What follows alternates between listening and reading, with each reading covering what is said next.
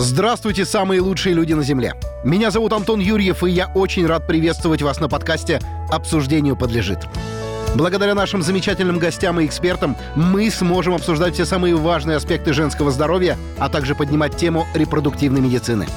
Будем вместе справляться с самыми распространенными проблемами. Будем заботиться о вас. Ибо каждая проблема, на наш взгляд, обсуждению подлежит. Присоединяйтесь. Здравствуйте всем, дорогие, любимые, замечательные. Меня по-прежнему зовут Антон Юрьев. Это подкаст «Обсуждению подлежит». И здесь мы обсуждаем вопросы волшебства исключительно. После первого выпуска позвонило огромное количество моих подруг, мужей подруг, и они задают вопросы. Естественно, эти вопросы я-то ответить не могу. Я буду их только передавать специалисту. Специалист у меня сегодня, как всегда, великолепно, красиво, восхитительно. Анна Владимировна Ставничук. Здесь у нас сейчас я опять перечислю все регалии, потому что, каждый раз я буду прибавлять по одной. Итак, дорогие друзья, кандидат медицинских наук, заведующий отделением ЭКО, репродуктолог Новоклиник. Красиво сказал, да? Анна Владимировна, как ваше настроение, как дела? Добрый день, Антон. Спасибо, все хорошо. Я очень рада вас всех видеть и готова ответить сегодня на все вопросы. Итак, Анна Владимировна, вопросов много. У меня целый рейтинг здесь, да? Вот это 25 листов формата А4 примерно весит, как «Война и мир», первый том. Поэтому я их буду все читать по буковкам и с выражением, потому что медицинская терминология, она не терпит, как говорится, того, чтобы говорить не так как-то. Итак, первый вопрос, который лидирует. Почему репродуктолог, а не гинеколог? Почему обращаться именно нужно к нему? В вопросах бесплодия, естественно. Это самое главное. Почему и зачем? Потому что если у нас вопросы бесплодия, то это, конечно, обращение к репродуктологу. Что такое бесплодие? По всем медицинским исследованиям, бесплодие – это отсутствие наступления беременности у супружеской пары при регулярной половой жизни в течение года. Если у них не наступает беременность, у них не получается забеременеть, у них нет детей, тогда это уже бесплодие. Однозначно надо обращаться к репродуктологу. Здесь уже не прерогатива и не лечение у гинеколога. Это как раз самая важная и самая, может быть, ответственная задача, полностью, которая лежит на плечах акушеров-гинекологов. Не задерживайте этих пациентов. Если есть отсутствие беременности в течение года, значит, этих пациентов надо отдать на обследование и лечение к репродуктологам и не заниматься больше лечением дальше этих пациентов. Угу. А есть вопрос, который просто на русском языке, без всякой медицинской терминологии. Какое количество раз и сколько можно пытаться, забеременеть до посещения врача, и до какого возраста? То есть, к примеру, все уже, да? Мне 99, а моей девушке 99,5. Да или нет? До какого возраста и сколько раз можно пытаться? Так прям сказать напрямую, сколько у вас есть времени, и определить, сколько лет кому можно, а кому нельзя, в нашем медицинском сообществе так не ставится вопрос по времени. Но есть определенные рамки. Если супружеской паре, в частности женщины, до 35 лет, то мы ей даем на самостоятельную беременность 1 год. Если супружеская пара и женщине старше, больше, чем 35 лет, мы ей даем полгода. Если в течение полугода она не беременеет, то это тоже вопрос уже к репродуктологам. И, наверное, самое золотое правило для пациентов, чтобы они запомнили, потому что такие цифры тоже думать, полгода, год, планируете беременность, и в течение 6 месяцев, то есть полугода, беременность не наступает, наверное, лучше прийти к репродуктологу и спросить, все ли у меня хорошо. Может быть, что-то стоит проверить. Если врач посмотрит и скажет, все, вы свободны, у вас еще есть спокойно полгода на планирование беременности, то пара может спокойно уходить еще на полгода и пытаться забеременеть. А если она уже старше, женщина, чем 35 лет, и она пришла с этим вопросом, то, в принципе, тогда мы более серьезно и займемся, и, скорее всего, мы поможем ей в ближайшее время забеременеть. Как эта процедура выглядит? Я так понимаю, это профессиональный подход. Пара, они приходят к вам и говорят, здравствуйте. Вы говорите, здравствуйте. Они присаживаются, и все, ребята, у вас 1 год. 365 попыток, дорогие мои. Питание такое. Здесь особо не прыгать. Тут, овуляцию контролировать. Они выходят и говорят, поработаем над Яковом. Над кем? Я так хочу назвать сына. И уходят на 365 дней. Через 365 дней они приходят и говорят, Анна Владимировна, не идет, да? Или эта процедура, она не так, шаг вправо, шаг влево, сразу же расстрел. Там есть какие-то поблажки, или можно сразу же обратиться и идти по какой-то рецептуре, да? Чтобы какие-то лекарства или еще что-то вспомогательные, травки попить, не знаю. Есть же какое-то или нет? Я вас понимаю, о чем вы хотите меня спросить, но, вы знаете, обычно эти пары к нам сразу не приходят. Это не пары к репродуктологу, которые обращаются. Которые только замуж вышли, женились, но они что, сразу побегут к репродуктологу? Так она, наверное, сразу бежать? Нет. Но это будет, наверное, просто гипердиагностика и какое-то, знаете, недоверие в себе, что ли. Ну, такие ипохондрики же есть, да? Единицы. Ага. Конечно, есть такие пары, которые вот сегодня поженились, и завтра они у нас. Да, мы их понимаем. И на самом деле за этим, наверное, внутренняя какая-то так чуйка, наверное, можно так сказать, что они понимают, что, скорее всего, у них не получится. Ну, это правильно, они перестраховаться приходят. Пожалуйста, мы это только поддерживаем. Но всех, знаете, вот если сегодня поставили печать в паспорте, то они должны завтра быть у репродуктолога, но это тоже перебор. Угу. Планировать беременность обычно идут, либо сами планируют. Если есть какие-то проблемы, идут к гинекологу, обследуются. У них есть какое-то время, запас времени мы всегда даем на самостоятельную беременность. Что же мы всех будем поворачивать в сторону ЭКО? Нет, это неправильно. Поэтому полгода они спокойно могут планировать самостоятельно беременность. Конечно же, и это задача непосредственно гинеколога объяснить паре, как себя вести, что нужно делать. Вы уже, в принципе, ответили на мой вопрос. Но не медицинским языком, это точно. Одни эмоции просто. Но вы ответили тем языком, которым поймут люди, которые они как и будут делать на самом деле. То есть это правильное питание, это спорт, даже сон. Например, проведено было исследование, что если женщина ложится спать в 11 вечера, то у нее выработка-то половых гормонов происходит абсолютно правильно. В 11 вечера? Да. Потому что именно гипоталамо-кефизарная система начинает правильно работать с 11 до 2 ночи. И если в это время женщина не спит, о какой нормальной беременности может быть у нее речь? Поэтому питание, соблюдение режима и сна, и отдыха, и работы, и прием витаминов. Из витаминов, наверное, я отмечу, это фолиевая кислота. Это самый важный витамин, который нужно и можно принимать. Стандартные дозы, гинеколог все также на приеме расскажет. Это профилактика внутриутробных пороков развития у плода. И всем парам, которые планируют беременность, за 3 месяца нужен прием фолиевой кислоты, как мужчине, так и женщине. Потому что часто ко мне на прием приходят, женщины пьют препараты, а мужчина, А мужчина нет, у него и так все в порядке. Поэтому он тоже человек. Давайте я сейчас прямо к ним обращусь, потому что, уважаемые мужчины, благодаря Анне Владимировне, я сейчас узнал одну очень глобальную новость. Значит, с 11 до 2 женщина спит, не трогайте ее. В 2:01 просто нежно поцелуйте ее в ушко. Она все сама поймет. Она уже выспалась, все хорошо. Главное, не переутруждайтесь в течение дня, потому что спорт, правильное питание, это все хорошо, но обычно, если много спорта, мало правильного питания, и ты в суете находишься, как бы где что заработать, как бы где побегать, то времени на попытку не хватает, потому что в 2:01 ты тоже будешь спать уже, и все. Мужики, так что давайте, следите за своими очаровательными девушками, однозначно. Фолиевая кислота, значит, и мужчине, и женщине. Да? Это обязательно. Фолиевая кислота. А что-нибудь вкусненькое есть? Какой-то витамин, С-шечка там такая. С чем не усердствовать, с каким витамином, к примеру, чтобы без народных рецептов. Ешь кориандр килограммами, и все будет нормально. Каких-то без народных рецептов. Там же есть какие-то чаи еще? Чай какой-нибудь? Вы знаете, наверное, нет. Есть специальные витаминные комплексы, они так и называются, для подготовки к беременности. Если гинеколог подсказывает какой-то из витаминов, просто я не хочу сейчас об этом говорить, какие именно витамины. Ни в коем случае, не будем рекламировать. Зачем, а как? Конечно. А сейчас возьмут все это, послушают. Конечно, да. Может, кому-то витамины эти не подойдут, исходя из его анализа. Поэтому, пожалуйста, витамины для подготовки к планированию беременности уже все придумано, все готово. Нужно просто заинтересоваться этим вопросом и прийти задать вопрос своему врачу. Вообще дорогое удовольствие, витаминный комплекс, если?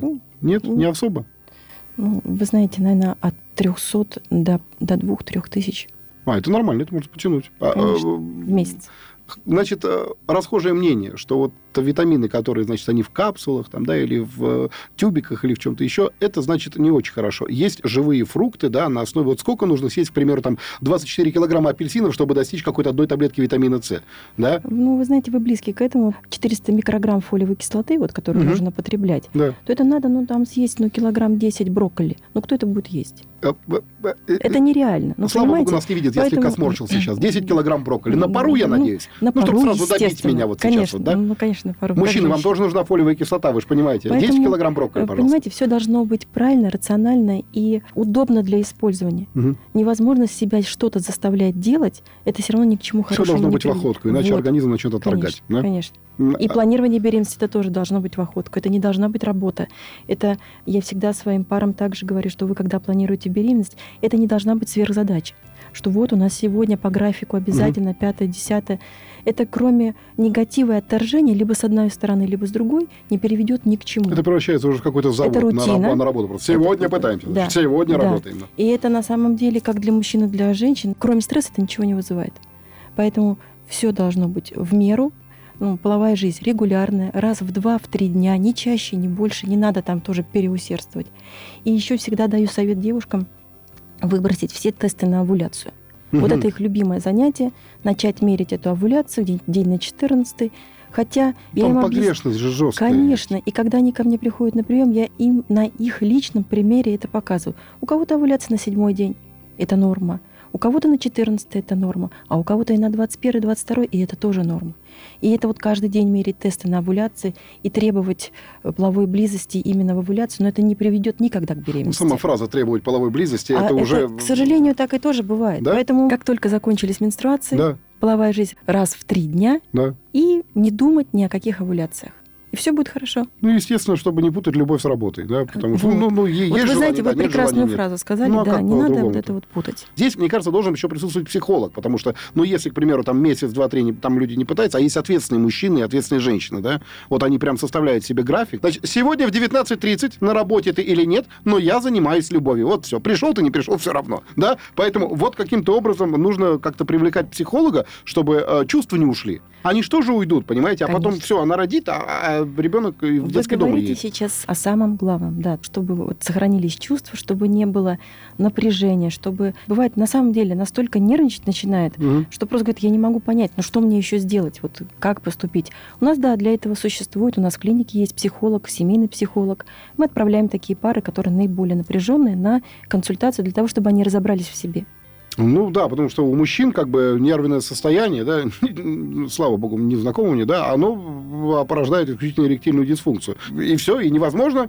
Абсолютно верно. Поэтому, к сожалению, да, все на чувствах, все на любви, все хорошо. Значит, все советы доктора, если они исключительно жесткие, то нужно следовать четко, пунктик в пунктик. Если есть возможность какой-то замены, к примеру, сегодня нет желания, спите спокойно, и в 2:01 не буди ее, пусть высыпается дальше. Вот, лишний час поспать, это тоже хорошо. И все же хочу поговорить с вами на предмет бесплодия, на предмет отсутствия результата. Какое-то время женщина пытается. Сколько можно пытаться? Хоть до конца жизни, я не знаю, да, 254 года. Да, вы знаете, конечно, эти рамки, все понятно, определены. 6 месяцев после 35 лет, год до 35 лет. Но есть исключения. Конечно, когда приходит пара, самое первое, на чем мы основываемся в своем диагнозе, это сбор анамнеза. То, что они нам говорят. То, что у них уже за плечами. Были ли инфекции, были ли операции, были ли выкидыши, например. Или, может быть, у нее в прошлом браке уже, например, в этом браке она 3 месяца, но до этого она в первом браке было 10 лет, и наступала беременность. И когда мы эти все моменты учитываем, да, может быть, это на самом деле их потребуется максимально быстро привлечение репродуктолога для решения этих вопросов. Сбор анамнеза – это исключительно на их честность. На их честность рассчитано процентов на 50, потому что они же могут что-то утаить. Антон, нет. Я сколько лет уже работаю, могу сказать, что все пациенты со мной, наверное, на 99% это с вами. Честны. Я вам даже пин-код от карты могу взять и сообщить. Это да. правда, это да. И, понимаете, наверное, вопрос о том, как ты этот вопрос задаешь, с какой целью ты задаешь вопрос. И, в принципе, когда ты аргументируешь, для чего я этого задаю, и они мне всегда сами расскажут. Еще говорят, вот, Анна Владимировна, я забыла вам вот это сказать, может быть, это имеет значение. То есть они максимально открыты, потому что у них большая цель, огромная цель, да. они хотят забеременеть. У них нет задачи от меня что-то скрывать. Я же не следственные органы, понимаете, что-то от меня скрывать. Я пытаюсь им помочь. Для того, чтобы мне помочь пациентке, мне надо знать про них все. И всегда на первую консультацию я приглашаю как мужчину, так и женщину. То есть ко мне приходят пары. Парами, да. Всегда приходят пары. Если женщина приходит одна, я спрашиваю, где ваш муж? Я прошу, чтобы на следующую консультацию пришел супруг. Во-первых, тогда и у пациентки не будет шансов недосказать что-то. И мужчина, и женщина будут точно знать, для чего они пришли и какой у них план. Потому что хуже всего, когда... Например, мы с пациенткой уже проговорили какой-нибудь план лечения, и потом уже на подписи, например, перед программой ЭКО приходит супруг, и начинает подписывать документы, и тут, конечно, у него начинается много вопросов. У нас такого не бывает. Пациенты приходят вдвоем обследуются параллельно. То есть я обследую женщину, в это время мужчина сдает спермограмму, и со спермограммы я его отправляю всегда к андрологу. Неважно, норма зооспермия, то есть хорошая спермограмма, либо есть изменения. Мне надо, чтобы и супруга посмотрел специалист, не просто уролог, а уролог-андролог. То есть тот врач, который непосредственно готовит мужчин к программам ЭКО. То есть это не просто сдать спермограмму, это оценить и гормоны, и если надо сделать ультразвуки, и общее здоровье посмотреть. То есть мужчинами также занимаются по полной программе. Отлично. А как обследуют пару дальше? Какой порядок действий, что туда входит, и сколько это занимает времени вообще? Вот я пришел со своей женой, грубо говоря, да? Вот, я, значит, пошел к урологу-андрологу, значит, жена осталась с вами, вы ее обследуете, да? Что в это входит? Алгоритм очень простой на самом деле. Вот пришла супружеская пара, собрали анамнез, уже предварительно ставится диагноз. Мы уже, в принципе, понимаем, кто перед нами, с какой основной диагноз этих пациентов. Мужчина отправляется на спермограмму к андрологу. У женщины основное, что мы смотрим, и у мужчин, в принципе, первое – это инфекции мочеполовые. Да? Второе – это, если требуется, гормонограмма, если нарушен менструальный цикл. И третье – это проходимость маточных труб у женщин, если у мужчины норма зооспермии, то есть хорошая спермограмма, и у женщин вроде все хорошо. То есть это три основных этапа – спермограмма, гормоны, инфекции, проходимость маточных труб. Это первое, что делается на приемах. А какой процент, так называемый, блуждающий дефект, да? То есть все хорошо у женщины, да? Все отлично по всем анализам, по всей подготовке. Все хорошо у мужчины. Он вообще, он монах. Все, у него все прям, все прекрасно, да? Но нет. Это называется бесплодие неясного генеза. Даже есть такой диагноз. И он даже кодирован по МКБ. Ага. Есть такой диагноз. И на самом деле здесь... Несовместимость какая-то? Вы знаете, вот я терпеть не могу вот эту фразу. Мне приходит иногда пара, говорит, мы, наверное, друг другу не подходим, мы, наверное, несовместимы друг с другом. Я говорю, это абсолютная, полная ерунда. Это вообще, забудьте это слово. Вы вдвоем, вы вместе, значит, вы уже подходите. Они уже как кофе с молочком. Конечно, да. Все зависит от того, кто перед нами и какой у них стаж бесплодия. Если это пришла молодая пара, которая, год-полтора где-то там обследуется, все доктора сказали, что тут норма, все хорошо, у мужчины все хорошо, у женщины все хорошо, беременность не наступает, в таких случаях, наверное, первым диагностическим поиском это будет отправление на лечебно-диагностическую лапароскопию. Для того, чтобы зайти в живот, все посмотреть и снять диагноз бесплодия неясного генеза. Понимаете, потому что в любом случае, заходя в живот, осматривая хирург, все это он может поставить диагноз, либо наоборот не поставить, либо он выйдет и скажет, ничего не нашел, все хорошо. И тогда у нас второй путь. Если мы ставим диагноз бесплодия неясного генеза, но пара не очень молода, скажем так, то здесь самое главное тоже, это такое, наверное, второе мое золотое правило. Не надо искать эту причину до умопомрачения. Я сейчас вам назначу 1500 анализов. Да, залечиться полностью. Вы сейчас все у меня проверите. Все, я обязательно найду причину, почему вы не беременеете. Это бесплодие неясного генеза. Если оно в течение более года, то мы можем спокойно пару отправлять на программу ЭКО. Потому что это как раз тот путь преодоления этого бесплодия. Что за программа? Это уже непосредственно более специфическое лечение бесплодия. То есть вообще конкретненько там к этому, да, подходит? Конечно. Если мы видим, что тут бесплодие неясного генеза длительное, и нет смысла искать эти причины, надо просто проводить программу ЭКО. Это тоже, понимаете, на самом деле, это тоже как гром среди ясного неба. Приходит пара, они такие, вы выложили перед тобой миллион анализов, да. Все говорят, у меня тут вообще все великолепно. А ты так спокойно говоришь, да, проводим программу ЭКО. Говорит, как? Вы меня даже не будете обследовать, вы как, не будете искать причины? Вам же видно все уже. Я говорю, понимаете, вам уже все обследовали и все причины исключили. Нет смысла вас задерживать во времени, потому что женщина, к сожалению, возрастзависимое существо, как я говорю. Понимаете, есть определенные ворота, когда надо успеть забеременеть у женщины. Мужчины, тут тоже так по секрету, они фертильные в любое время. Как с пубертата и до самой глубокой старости, у них всегда, в принципе, могут быть... по секрету так, на многомиллионную аудиторию. Да. Почему бы нет? А у женщины, к сожалению, есть возрастные рамки. И поэтому, если мы, например, не можем выставить диагноз, не надо ее старить. Чем моложе будет женщина, тем моложе у нее будет ее репродуктивный потенциал, тем быстрее и проще она забеременеет, и все будет хорошо.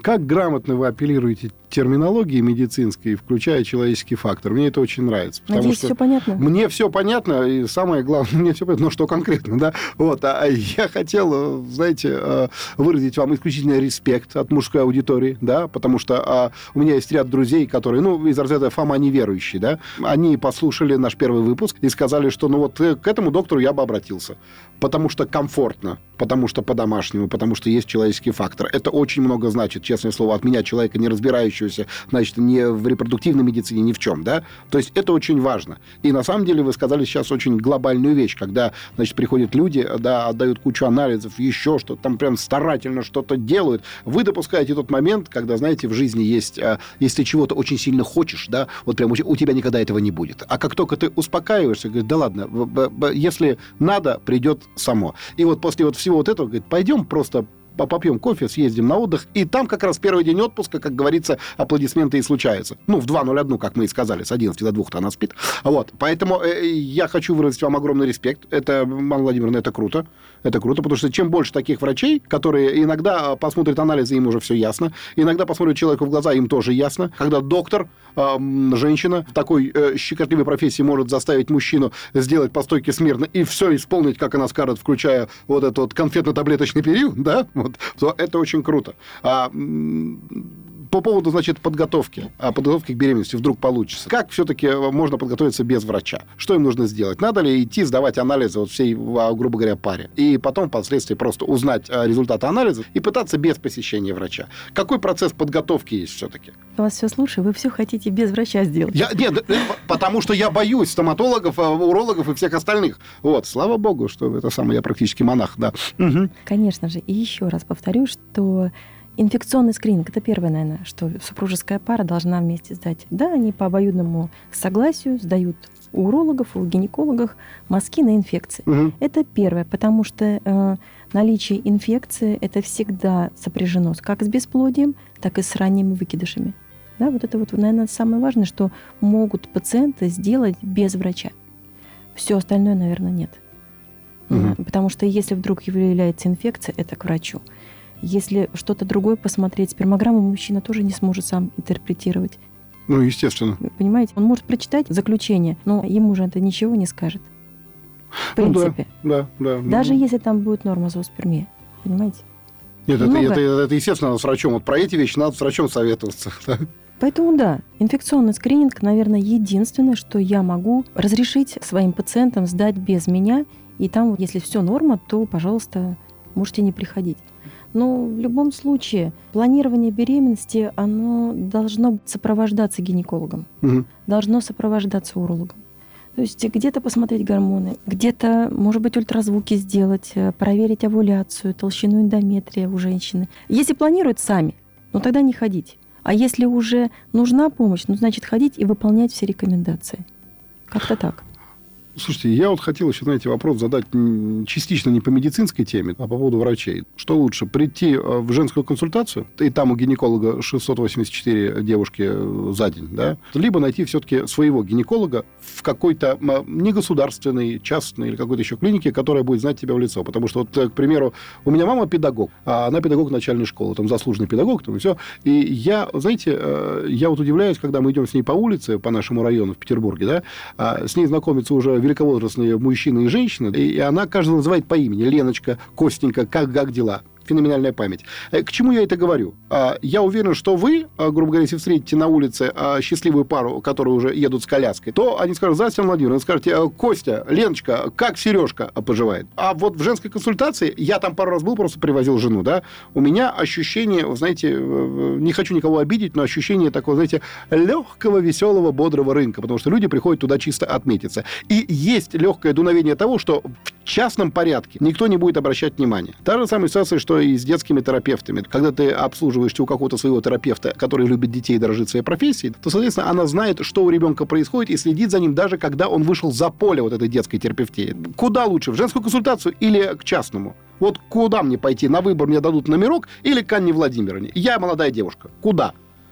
Антон, вы задаете настолько сложный вопрос, на который реально у меня нет ответа. Я могу объяснить, почему. Потому что если, например, посадить пару, перед 10 врачами. И они каждый расскажут из этих 10 врачей одну и ту же историю про себя. Я могу вам сказать, что мы, наверное, прочитаем разные диагнозы. Будет 10 разных диагнозов. Да, к сожалению. К сожалению, это медицина. Угу. И вот тут вот можно копья ломать, куда идти, в частную медицину или в государственную медицину. У меня реально нет на это ответа, потому что я знаю великолепных докторов, как в частной медицине, и также и великолепных докторов знаю в женских консультациях, которые видят это бесплодие, и они уже знают, что делать. Они звонят мне, говорят, мои пациенты уже точно ваши, я даже не буду вот их трогать, пусть они сразу идут к вам. То есть я не знаю, как вам это сказать. Но в большей степени зависит от врача или от самой системы? Наверное, все имеет значение. У нас такая медицина, вы понимаете, вот у нас такая медицина, и хорошая, и плохая. Не моя задача сейчас там хаять или, наоборот, возвеличивать. Сейчас сказать, нет, только частные врачи, не только ко мне, никто другой не узнает, что такое бесплодие. Это тоже неправильно. Понимаете, на этот вопрос настолько сложно отвечать, что вот не могу вам на него ответить, как лучше поступить.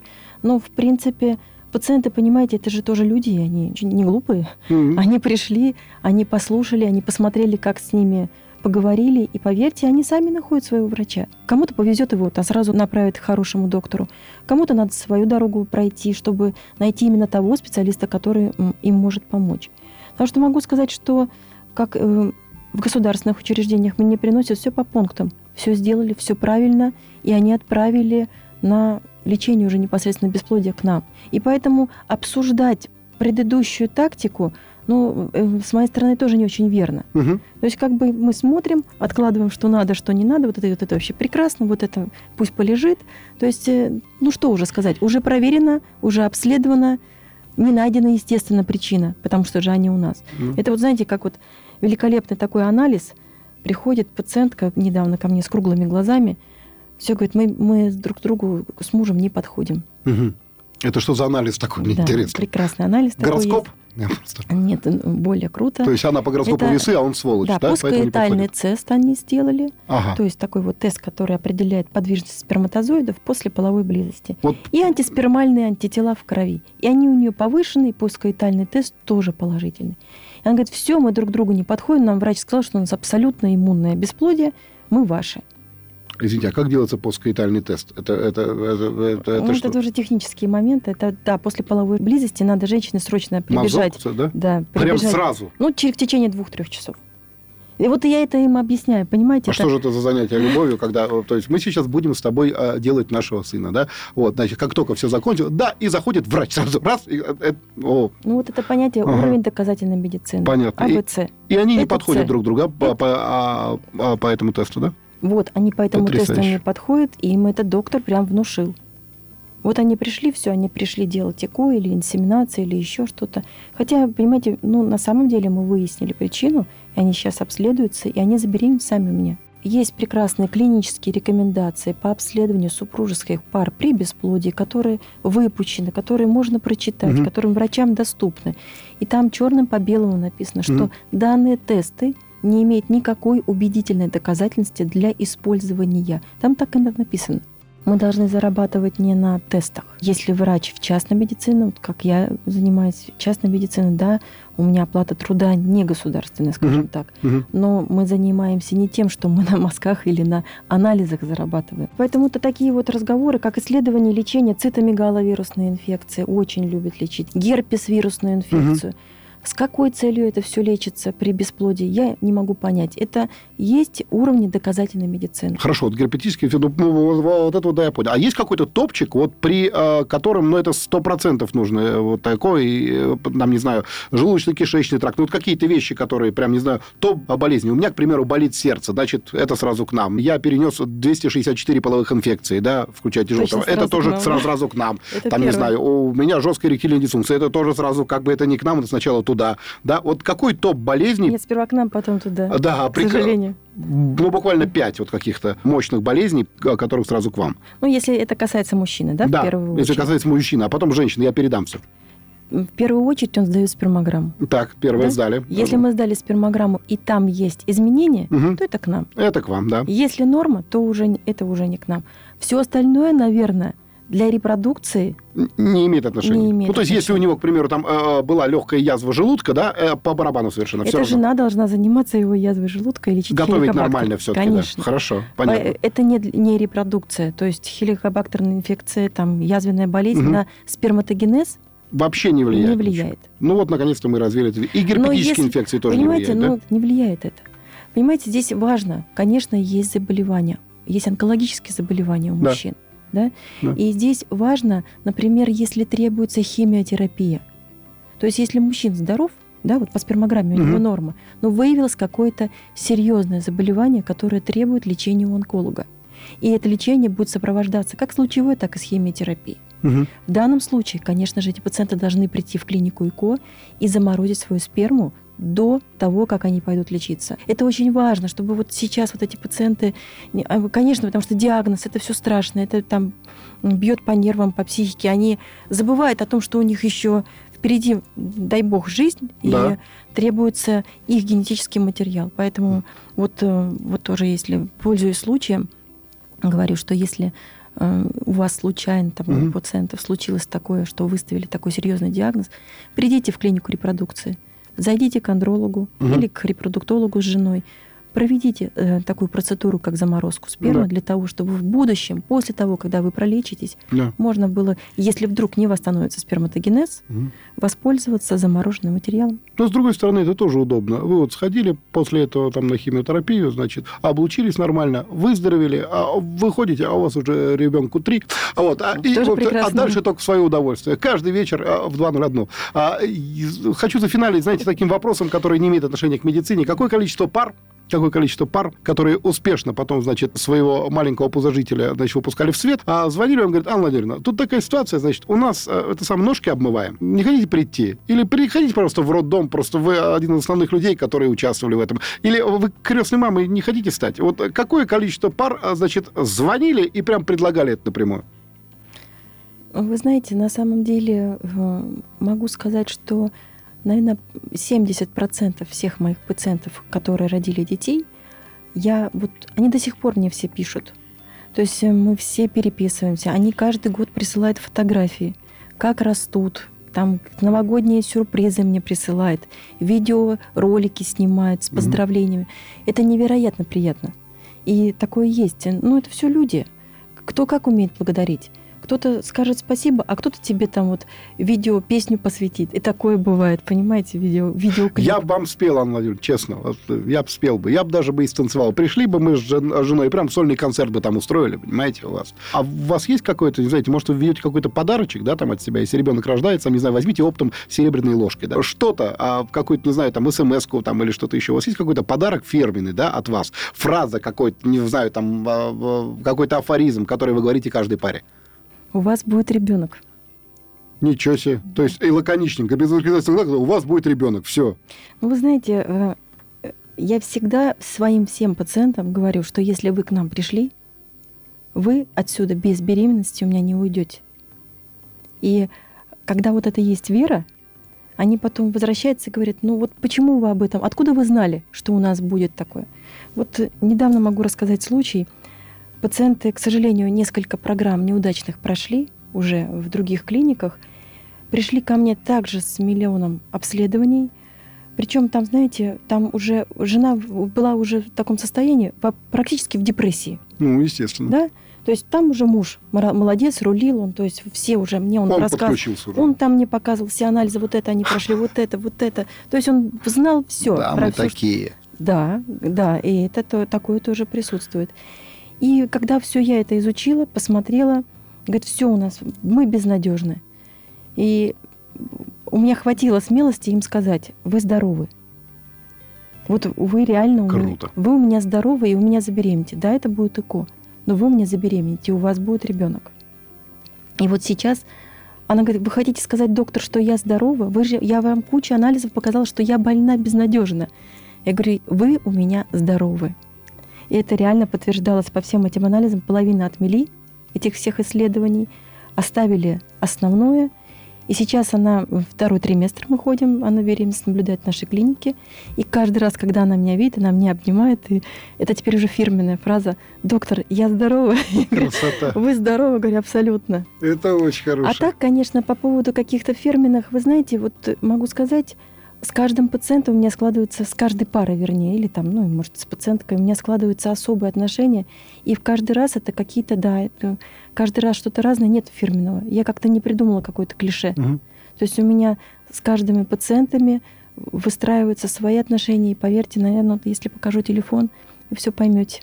Индивидуально. Это очень хорошо. Да. Это очень хорошо. Уважаемые дамы и господа, люди, братья и те, кто любит волшебство. А у меня рядом со мной волшебница сидит однозначно. Вот. Поэтому вы присылайте, пожалуйста, свои вопросы, каким-то образом комментируйте, вот, слушайте наш подкаст, записывайте его, передавайте друг другу на флешках, ну, по-тихому, по-шпионски. Вот. А я сейчас буду перечислять опять регалии, я опять открою телефон, потому что их здесь 285, да вдруг я ошибусь еще нечаянно, да? Значит, там, напротив меня сидит кандидат медицинских наук, мастер спорта по, значит, репродуктивной медицине, заведующий отделением ЭКО репродуктивной Новоклиник Анна Владимировна Ставничук. Значит, мы желаем вам от всей многомиллионной аудитории, естественно, вот эти вот несколько дней отдохнуть до выхода следующего, да, подкаста. В следующий раз я накрою здесь стол, и я думаю, что финальный подкаст, вот эту 150-ю передачу, да, нашу, мы сделаем где-нибудь, я думаю, в концертном зале Олимпийский, да, чтобы пригласить все вот эти счастливые пары, вы выйдете на сцену, и после этого мы и поймем, что такое, знаете ли, вот марафоны по продвижению, вот эти вот все, да, и коучер, да, и что настоящий врач, который любит своих пациентов, который советует им только то, что приведет к этой замечательной фразе. У вас будет ребенок. Это обсуждению подлежит. Меня зовут Антон Юрьев. Услышимся, а может быть и увидимся. Будьте счастливы и растите ваших детишек. Спасибо, до свидания.